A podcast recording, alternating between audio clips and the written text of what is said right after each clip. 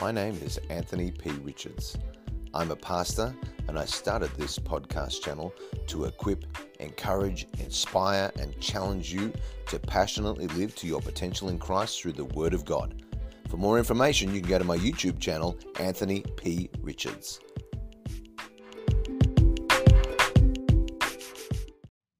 Welcome to another day as we journey through the Word of God. I'm so glad you're joining me, and I pray that you just allow the Holy Spirit just to reveal to you whatever God wants to reveal to you today as you listen to this. Psalm 13 is what we are looking at today. A psalm of David to the chief musician, another psalm that God received from David. David wrote this psalm to God, the chief musician. And it is about watching David go on a journey of having his eyes opened. And it really is another psalm, and this is very consistent with David going through the journey of life, the ups and downs. And he starts a lot of psalms in places of despair and lament. And then as he remembers what God has done in the past and what God has said in the past, he gets himself to a place where his faith is restored.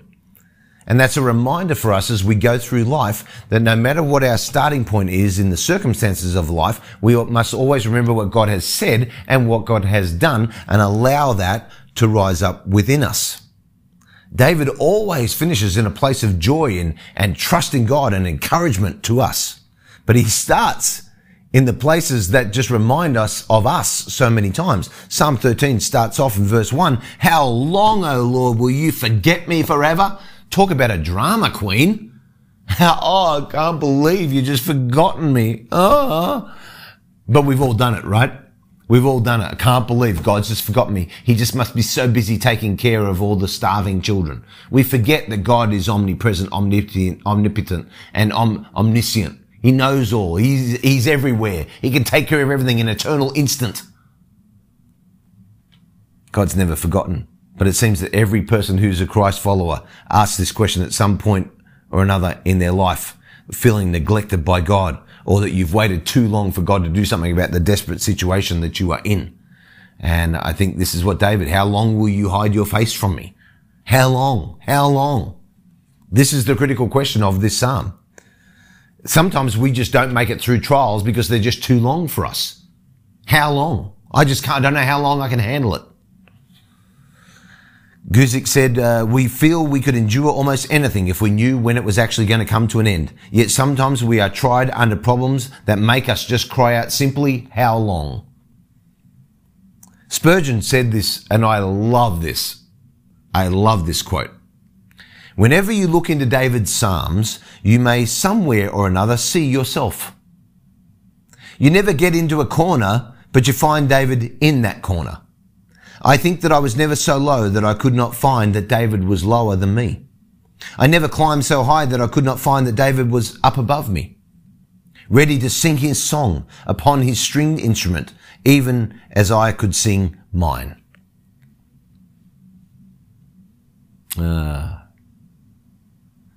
Will you forget me forever? Such dramatic words. How long will you hide your face from me? The pain in David's heart came from a place that he felt that God had forgotten him and that somehow God was purposely distancing himself from David. And David faced some pretty bad circumstances. But he was always more full of bravado, godly bravado, when he felt that God's presence was with him. That's why he had no hesitation killing Goliath. But now he's in this position where he feels very distant from God. And David was a pretty emotional guy because it didn't take much to go on in his world to send him into despair. But the truth is that God will never forget us. He has said that in his word, I will never forsake you. Never. He said that. So you've got to remember what God's word said. That's what David had to do. Forget, hide your face. These words that David used, of course David was not forgotten by God. When you have very strong feelings about God's sense of abandonment to you in a circumstance, you create a reality in your own head that's just not true. David felt that God had forgotten him, and he felt that God was hiding, And so for him, it was true because he felt it. But it was only true according to his feelings. It actually was not true according to the actual fact. And there is a balance in life that we have to find when it comes to our feelings. Because some people think that feelings just should be totally ignored and they should have nothing to do with our relationship with God. But God gave us feelings as an expression of his image in us because he has feelings. And we have a whole range of feelings that we can go through. Anger, love, care, sorrow. Why? Because they're feelings that come from God. He has those same feelings. Feelings are a gift from God. And they're a sign to us that we're made in his image. But also there are many people who are ruled by their feelings, and facts never get a look in. They believe, well, whatever you feel, that's your truth. That's your truth. Your truth is whatever you feel. No, the truth is what the Word of God says. The truth is Jesus. I am the way, the truth, and the life. Truth is not about my perception. People say, well, perception is just reality.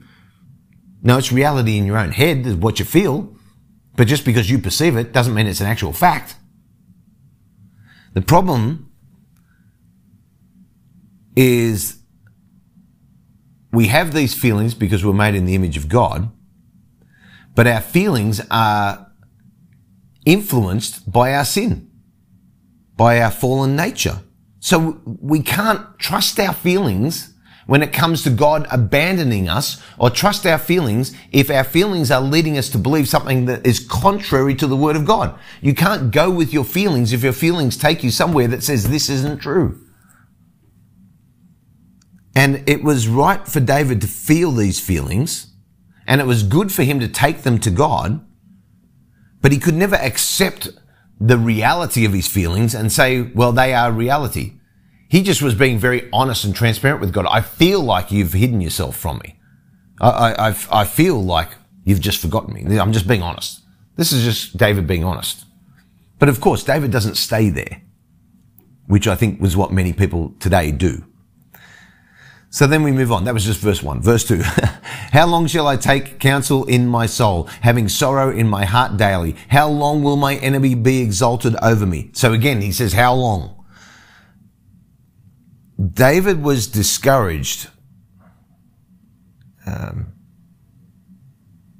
and taking counsel in his own soul had led him to this place of sorrow in his heart daily. And whenever you and I are discouraged or we're depressed, you and I will never find the answer to get out of our discouragement or our depression. You'll never find it, and I'll never find it inside myself. I'll always find it in God by looking to God. Guzik said, many times when I'm confronted with problems, I find this to be true. The more I think about the problem, the more depressed I get. But when I pray about the problems, a glorious sense of release and peace comes over me. So then David says, how long will my enemy be exalted over me? The third way that David was depressed. David didn't want to lose in any area that he was attacked. And he didn't want to see his enemy exalted over him. First, in his relationship with God. Secondly, within himself. And thirdly, in regard to his enemies. David was depressed. And it wasn't just him being selfish. David knew that he was God's man. He had a special calling to lead God's people. And so David's enemies were God's enemies. David's feeling that God had abandoned him came out of a sense of depression. Boyce, I think, lists several sources of spiritual depression. I think these are very, very important and very valuable. And I think these are really important. Boyce says, here's a list of several sources of spiritual depression. Temperament. One can be temperamentally inclined to depression. Illness can drain the physical strength and then lead to depression. Exhaustion can also leave one quite open to depression and the feeling of abandonment. The letdown after some great effort, fueled by the coming down off of an adrenaline high, can also lead to depression. And then finally, pressure from spiritual and natural enemies can push us towards depression. We have to be aware of these things. David was aware of them, which is what leads us on to Verse 3, consider and hear me, O Lord my God, enlighten my eyes, lest I sleep the sleep of death. He's very dramatic, right? David, when he said consider and hear me, was using a system of repetition. It was a Hebrew method of writing. David was desperately crying out, consider, hear, please, listen. I feel like you're not considering. I feel like you're not listening. You're not hearing. But he was going to continue to cry out to God because there was a sense here of David getting to a point where he needed to desperately cry out to God, because that was the only way he could get himself to a point to rely on what God had done in the past and the truth of his word. God often waits for our prayers to get desperate, it seems like that, until he seems to hear us. And sometimes our prayers are powerless because they lack desperation. We just pray hoping that God will care about the things we care about. And that he doesn't care about the things that we don't care about. But sometimes they're completely the opposite. He wants us to care about things that we don't care about, and we care about things that he's like, I don't care about that. I've already got it taken care of. What are you wasting my time? I want you to be over here. I've already got that taken care of. Trust me. Do you trust me or not? Desperate prayer is not about trying to get God to change his mind. It means that your heart's getting to a place of passion where you are starting to care about the things of God the way that God wants you to care about them, which is what Jesus was talking about in John chapter 15 when he said, if you abide in me and my words abide in you, you will ask what you desire, it shall be done for you. In other words, you're asking out of the heart of God himself, not out of your heart. So David says, enlighten my eyes. David knew here, this is his moment of reality. I'm depressed, going through a tough time. I understand that what I see is not reality, so can you enlighten my eyes so I can see your reality? I can see what's really going on. Which is a wonderful prayer, just a very transparent prayer of reality. I get that what I see is not right. And sometimes we need the light of God's word to shine upon our circumstances. And we have to pray, enlighten my eyes, show me God. The Apostle Paul knew the importance of having his eyes enlightened by the Lord, which is what he said that he hoped all Christians would do. Ephesians chapter 1, that the God of our Lord Jesus Christ, the Father of glory, may give to you the spirit of wisdom and revelation in the knowledge of him, the eyes of your understanding being enlightened, that you may know what is the hope of his calling, what are the riches of the glory of his inheritance in the saints, and what is the exceeding greatness of his power toward us who believe, according to the working of his mighty power. That's got to be our prayer as Christ followers. David says, enlighten my eyes, lest I sleep the sleep of death, because he knew that if he wasn't enlightened by God, he was just surely going to fall asleep. Spiritual sleep leads to spiritual death.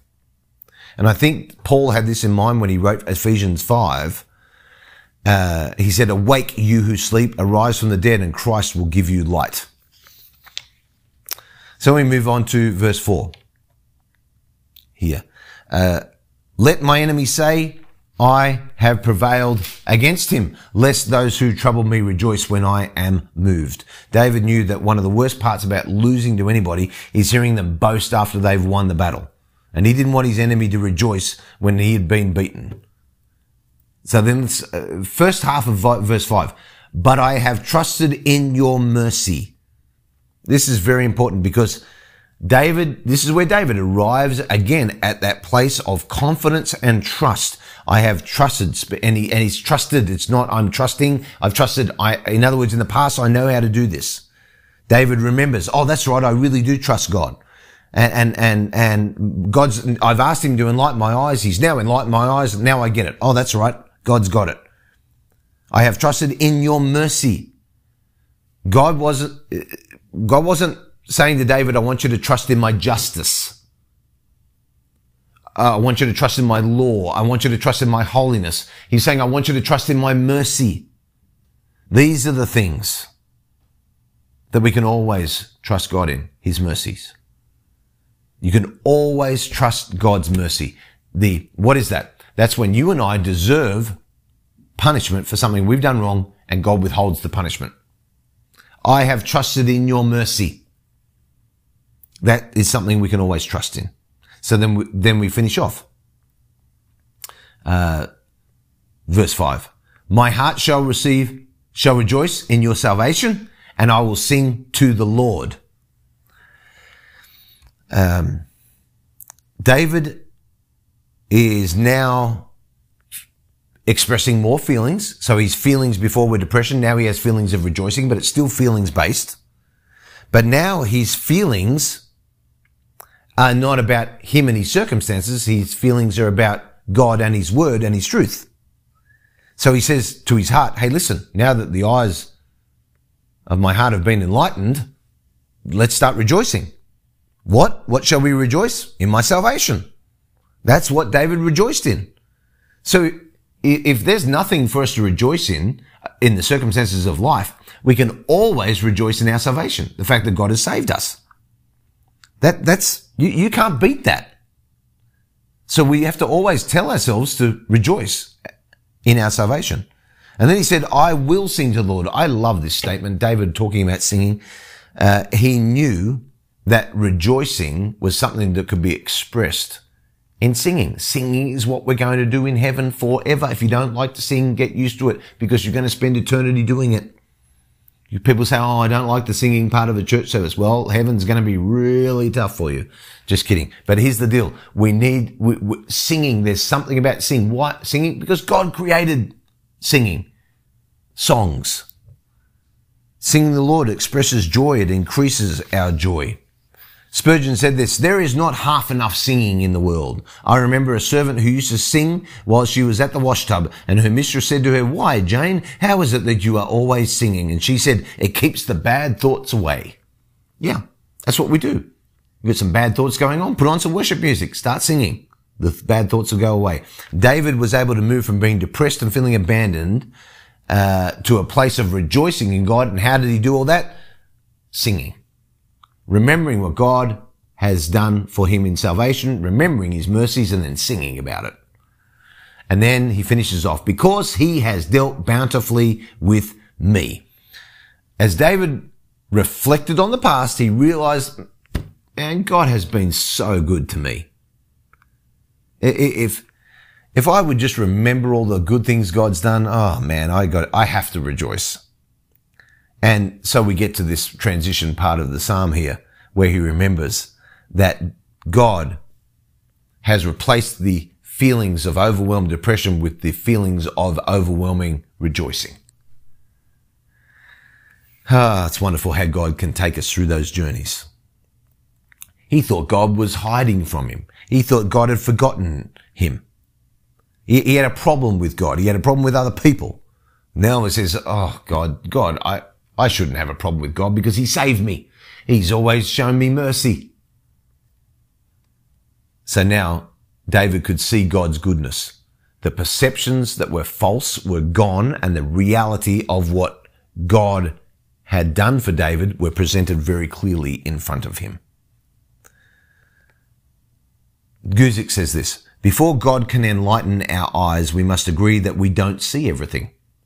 We need to realize that our feelings are not giving us full and accurate information. But if we will do this and cry out to the Lord, he will enlighten our eyes and bring us from a place of despair to a place of trust, joy, and confidence. I love that. Observation. God sees all, knows all. You and I will never see all. You and I will never know all. Till we're brought into that perfect knowledge when we spend eternity with God. So we have to trust him. How do we get to a position of trusting him when we feel like he's forgotten us? Remember what he said. Remember what he wrote. Remember what he's done. Remember his mercies. That's the prescription. What do you think? Tell me in the comments below. Heavenly Father, thank you for this wonderful time in your word today. Let us reflect throughout the circumstances of our life. In Jesus' name, amen.